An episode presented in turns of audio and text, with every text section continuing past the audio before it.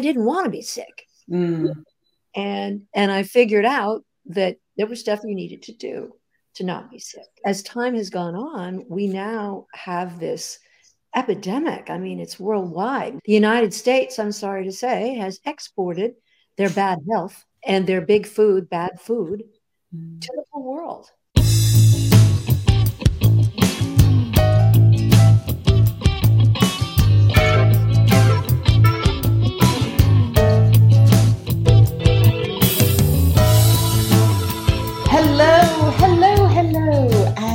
Welcome to Moving Through Menopause.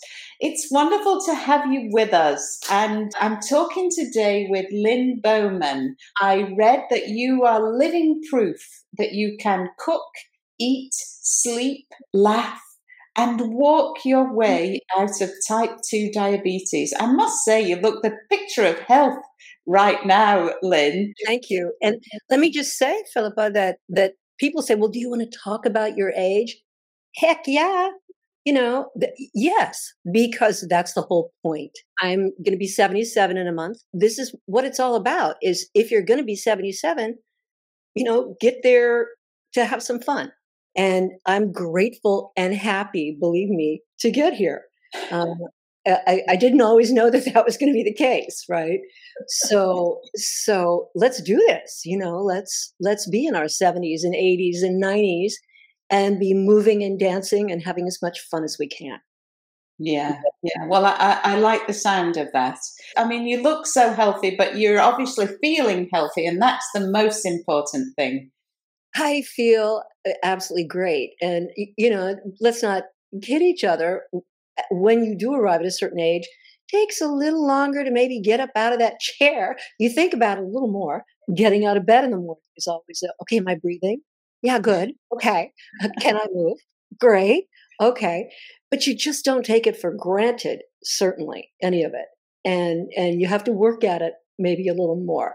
So yes, being of a certain age requires a certain discipline, I think, about what you eat and what you do.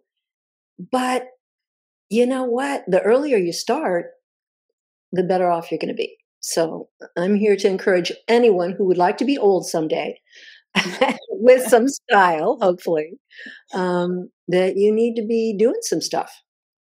Yeah.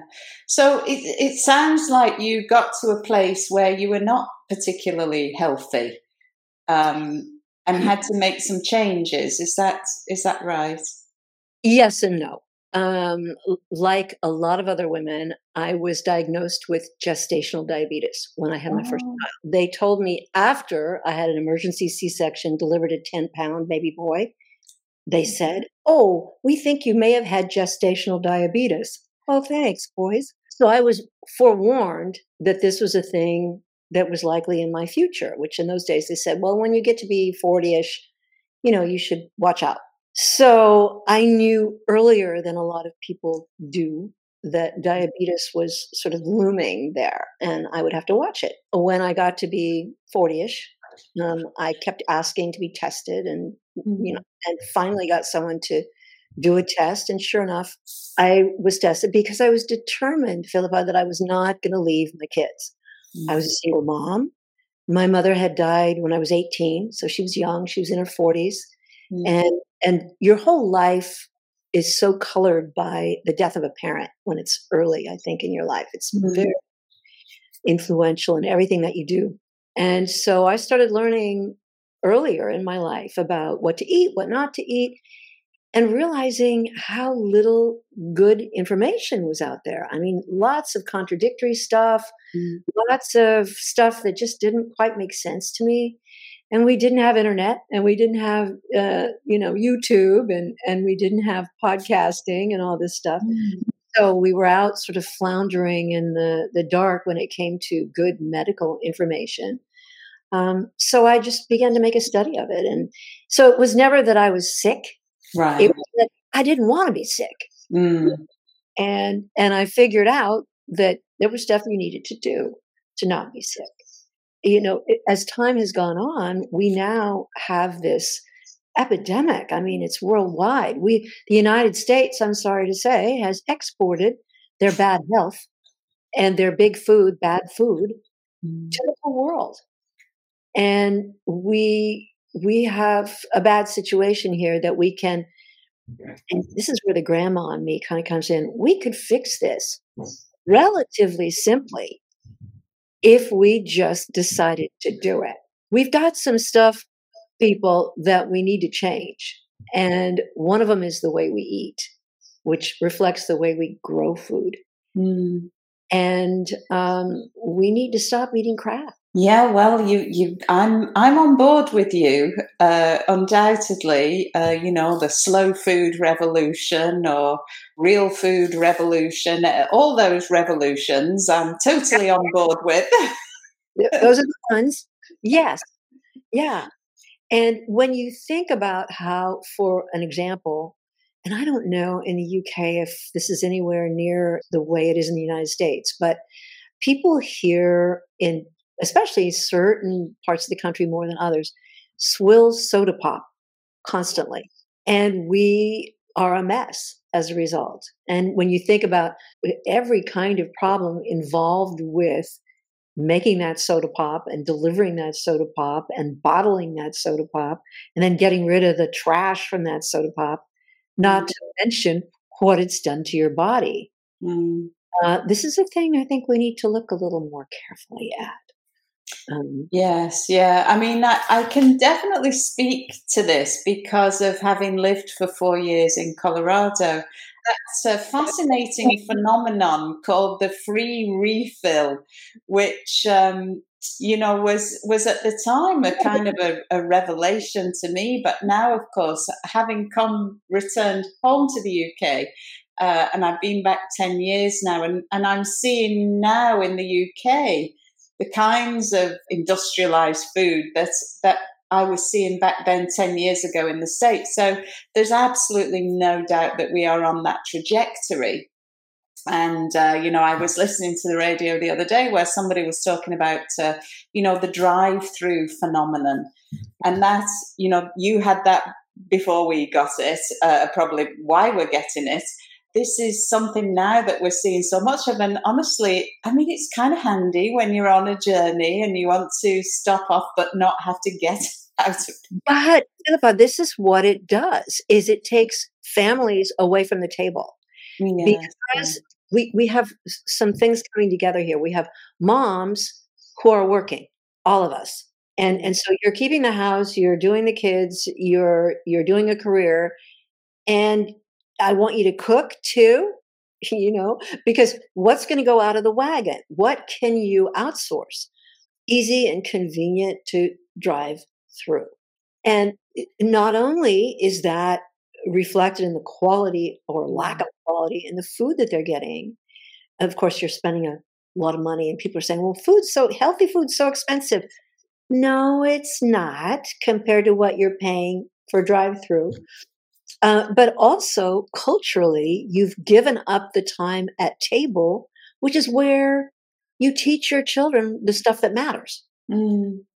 who you are, who they might be, what's going on, what do they think. It- you know, you're teaching your children how to argue, how to make a case, how to use their napkin, how to use tools. Okay, am I old timey and thinking that maybe knowing how to use utensils is a good thing? I think it's a good thing. I'm, I'm not disagreeing with you for sure.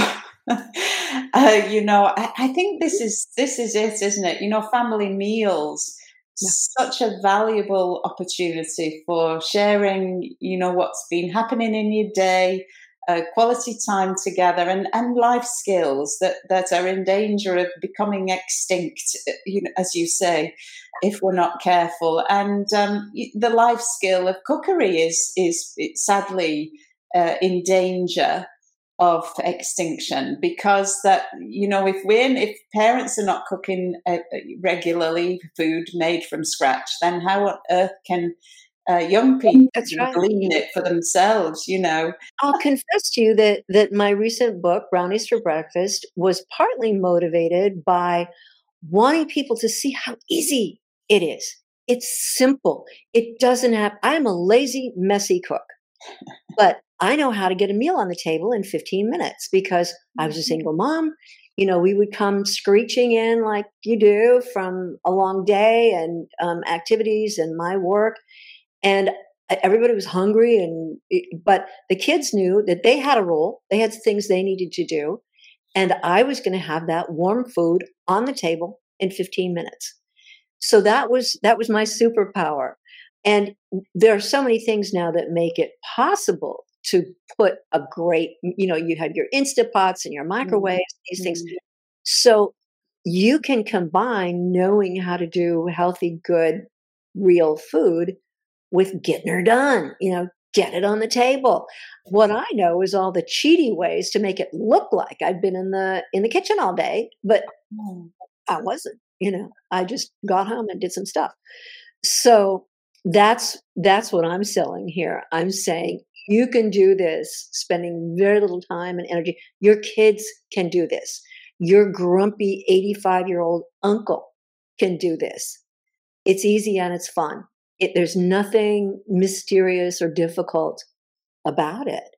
Just here's here's how. And I'm also a huge believer in using what you have. My stuff, you'll see, you know, it's like five ingredients, six, three, two ingredients. And then you go, wow, so yeah, you can just make this out of those two. That's right.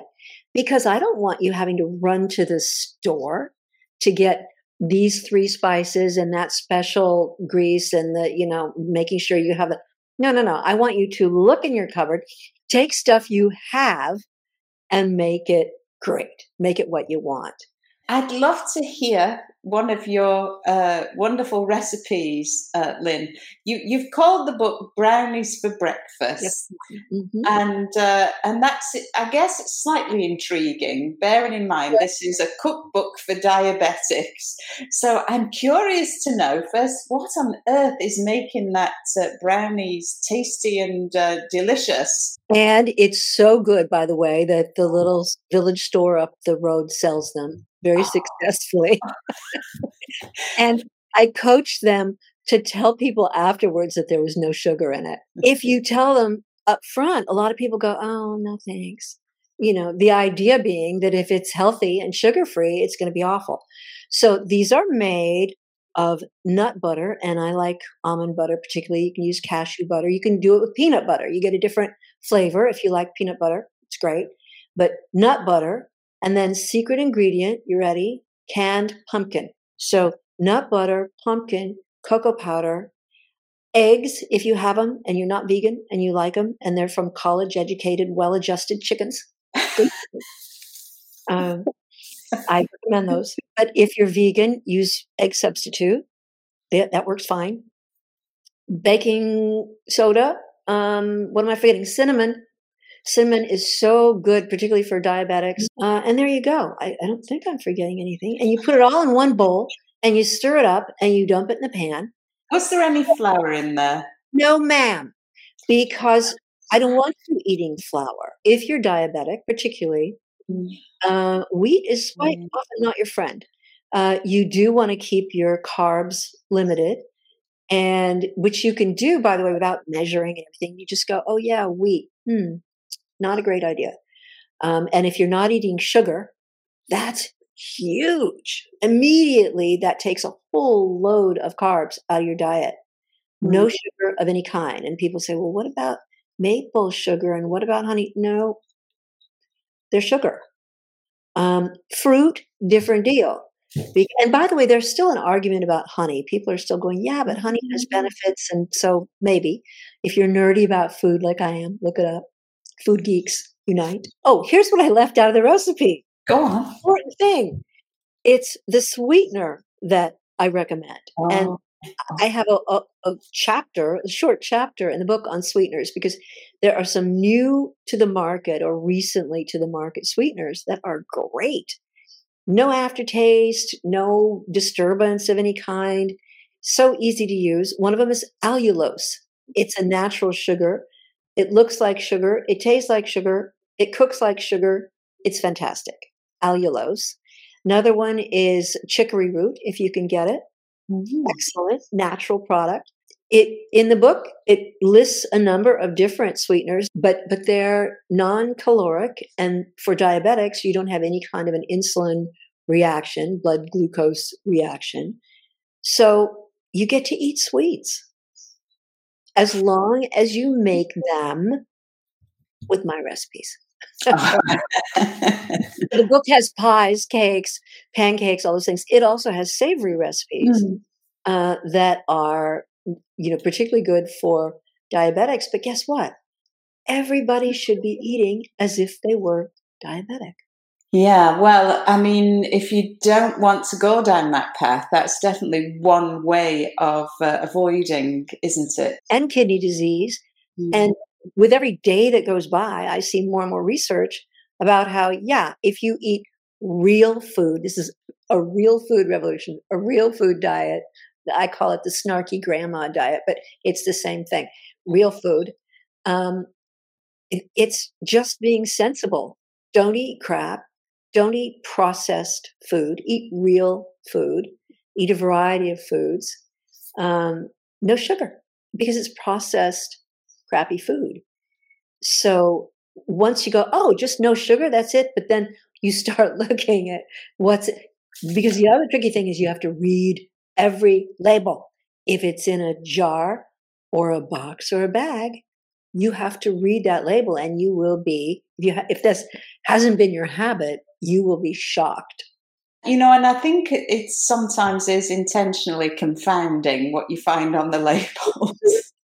Absolutely. It's it's hidden on purpose. And for example, the sugar in in the product is going to be referred to in a number of different ways. It multisyllabic stuff that purposely is beyond people's ability to understand what exactly it is. Yeah. So this thing that they've broken into five segments because you're supposed to have on the label what what is most is supposed to be first on the label. Oh yeah, yeah, yeah. But if you if you if it's if your sugar is made up of five different chemical things, then you can do five right.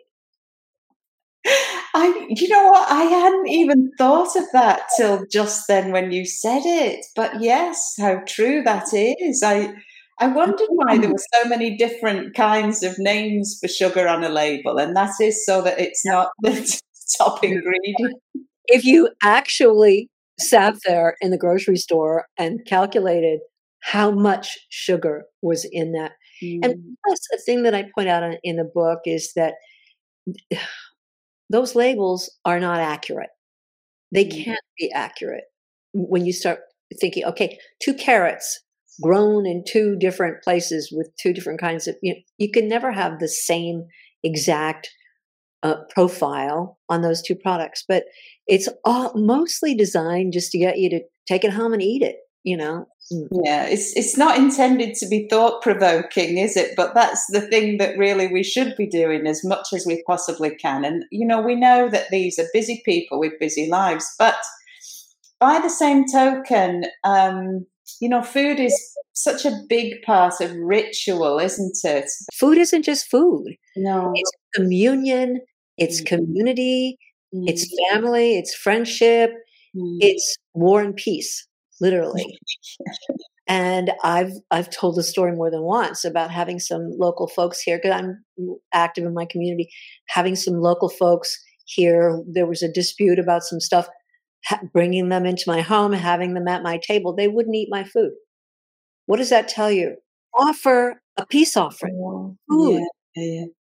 And if someone does not accept your peace offering, it's war. It's that war. Oh, that's not funny, is it? Well, it's reality. That's mm-hmm. you know, we forget what a deep connection mm-hmm. this is, and that's why going back to the drive-through thing. Food isn't just food. Food isn't grab it in a bag and hork it down. You know, mm-hmm. food is sharing and looking and breathing. Mm-hmm. There's fragrance. There's appearance. There's beauty in food. Absolutely, there's beauty in food. Mm. If you're missing the beauty in food, if you have the good fortune to have food and and have options on what food you're eating, be grateful. Have you ever been presented with food that's just so gorgeous that you just want to go rub it all over myself? You know, it's so wonderful. Um, I bet you've got some uh, kind of uh, face masks in there, have you? That you you know, food that you could probably uh, use for beauty purposes. Rub it on your face. well, avocado, great example. Yes, isn't it? If you're able to get avocados, and when they start looking a little funny, rub them on your hands, on your arms, on your face, in your hair. You take them upstairs and use them to condition your hair it's vitamin E. It's this wonderful oil. It's great. Oh yeah, and, do you know what? I've I did chop off a bit of avocado and throw it in the bin the other day. I'm never doing that again now, Lynn. Put it on my hair. Yeah, and let it sit on your hair and then rinse it out.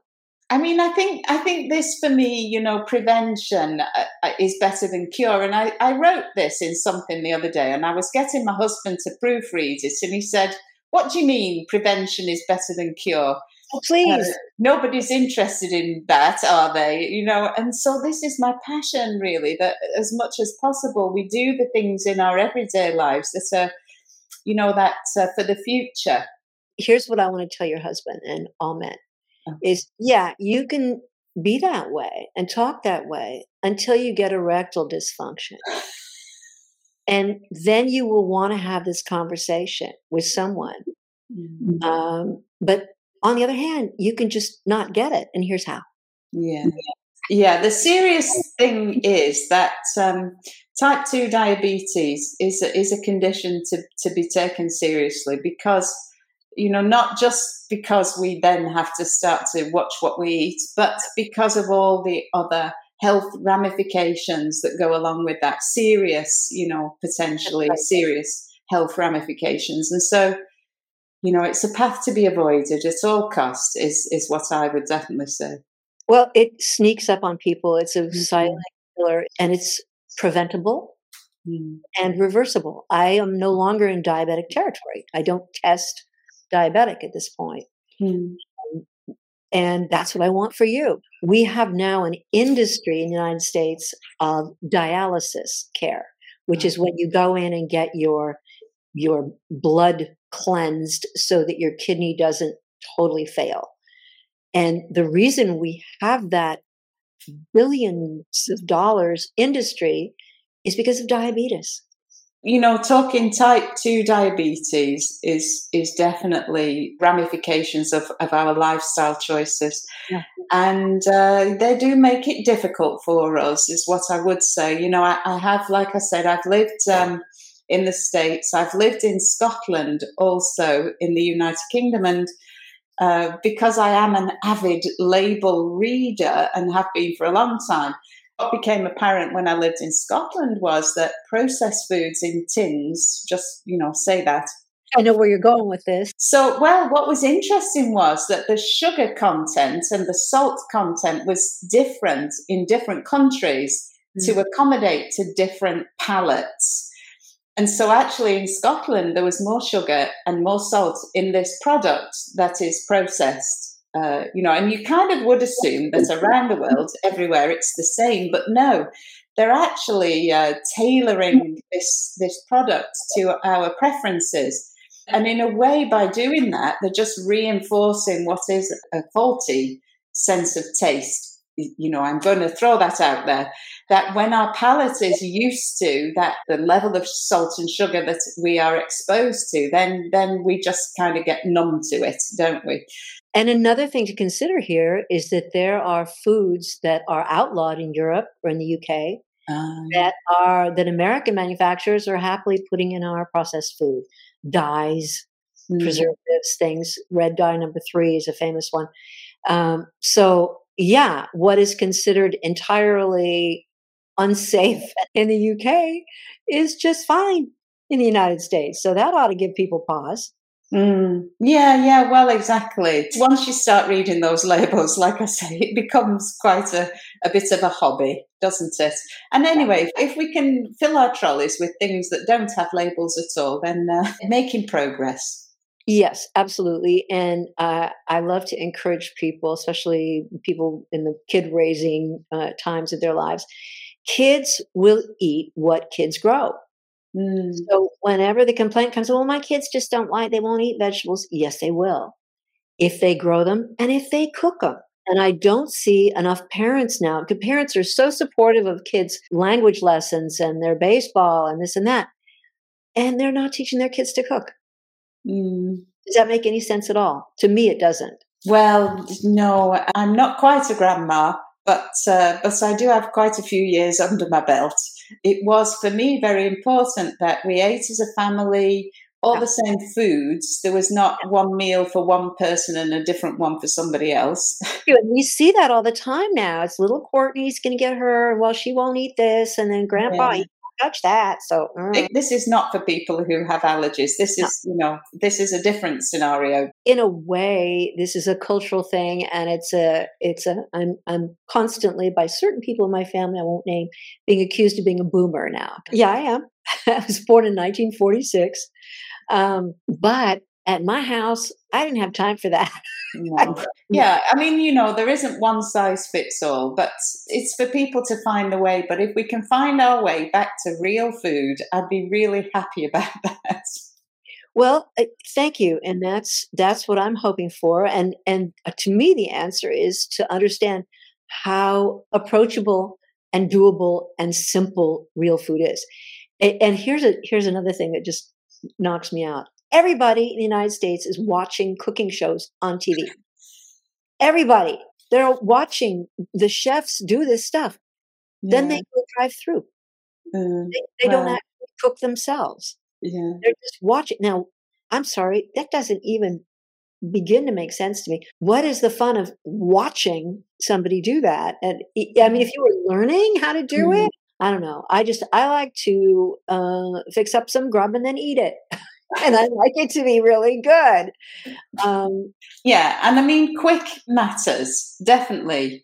Um, and I and I do a bit like you think to myself, there's nothing that I can't rustle something up in 20 minutes. That turning the oven on to put something into that came in a packet would take me as long. Is is basically what I'm getting down to here. You know, the, it can be quick. Is is the thing. Maybe it takes a bit of planning. yeah, there's strategy. Yes, a little yeah. bit of planning, absolutely. But again, you're teaching your children that they need to think ahead about some stuff. You are going to be hungry when you get home, and this is how we'll deal. And what do you think? And what would you like to have later? Um, I, I put a recipe up on Facebook yesterday, the day before, to remind myself and others that uh, oven fried sweet potatoes are one of the most deliriously delicious foods in the universe. And all you do, you don't peel them, you cut them up, put them in the oven. And when they come out 15, 20 minutes later, 30 minutes later, depending on your oven and the temperature, there is nothing more divine to eat. And your kids will love those, especially if they've done the knife work. People go, wait, you let your kid? Yes, I teach my kids how to use a knife. A kid who has cut up a sweet potato and baked it is a kid with some skills. And they know it. And kids love mm-hmm. nothing more than being competent, being able to be really part of the team. Very often, when they go to college, which very quickly they do, right? When they go away from home, they're the only one on their floor or whatever who can cook, who can wash clothes, who can do these things. And I, I didn't want my kids going out in the world not knowing. Also, Philippa, I, I have heard it's so interesting. To, uh, my kids are now in their late 40s, Mm. mid to late 40s, which is so weird, right? Wait, how did that happen? Um, and my youngest just had her first baby. She was 43 when she had her first baby. Oh. And uh, of course, who walks on water? this is the most wonderful child, with the exception of maybe my other grandchild, who is also the most wonderful child. But my kids now are talking to me in a way that they didn't when they were in their 20s, let's say. And one of the interesting things to me that they've said, which I didn't really understand, was that sitting around the dinner table with me was like a grad school marketing class. I was in advertising and marketing. Um, So that was what I talked about. Parents are teaching all the time, whether they're aware of it or not. And it's not what we say. right? It's what we do. Mm. It's what our kids see us doing. Well, it's a teaching moment, is is what we're saying, and uh, maybe we're not all marketing professionals, but we've all got skills that we can pass along that may just come in handy. It might be how to balance your checkbook. Clearly, we could talk and talk and talk, um, put the world to rights, but wait, oh, we're done. No, there's so much to do here. We've got to do. Well, we have got work to do. You're not wrong there. We're still climbing this hill and we're going to keep climbing it. And maybe mm. Lynn's book should be on your list of things to have a look at. Have you got one there, Lynn, for us to have a look at? I just happen to have one. Oh, this wow. Is, this is a paperback. And I want you to know that it's lots of women. How do I get it? Oh. Okay, there's one. That's a donut that you make at home in a, a donut pan. You bake them and they are oh. a meal. They're delicious. They're super healthy. What kid is going to turn down a pink donut with sprinkles on it? I don't know one myself. it's it's super healthy, good. Real oh food. yeah, looks beautiful. I must say the photography is fabulous. I, I, mean, I, I'm addicted to cookery books. I have to confess. And uh, I made it. We made a cake in this house yesterday with grated parsnip in. Uh, Lynn, I bet you'll approve of that. I do. I, have got. I think there's a carrot cake recipe in here. Lots of pumpkin stuff because I love pumpkin. Oh, this yeah. holding up is a, kind of a thing that men seem to really love. Red mm. pepper soup. So easy. I mean, you just throw this stuff in a blender and boom, and then you put a little garnish on it, and people go, "Oh, oh, right? And you did practically nothing. well, quick and easy. You've got you got me at quick and easy and uh, healthy to boot. So, well, well, thank you so much for coming along and chatting with us on the podcast today, Lynn. It's been lovely to chat and meet you. Yeah, and maybe we can do it again. I don't see why not. Because we've got work to do, Philippa. Uh, yes, I, I'm afraid we do. We've got a whole world full of people out there who need to know this stuff. yeah, this is very true. Well, I'm going to say thank you again. You know, keep up the good work. You're you're obviously going to be busy with grandchildren and uh, putting them straight. But when you've got time to come back and chat again, then I'd be very happy to chat with you. So do take care. Have a wonderful rest of your day. Okay. Okay. All right. Take care. Bye for now, Lynn. Bye.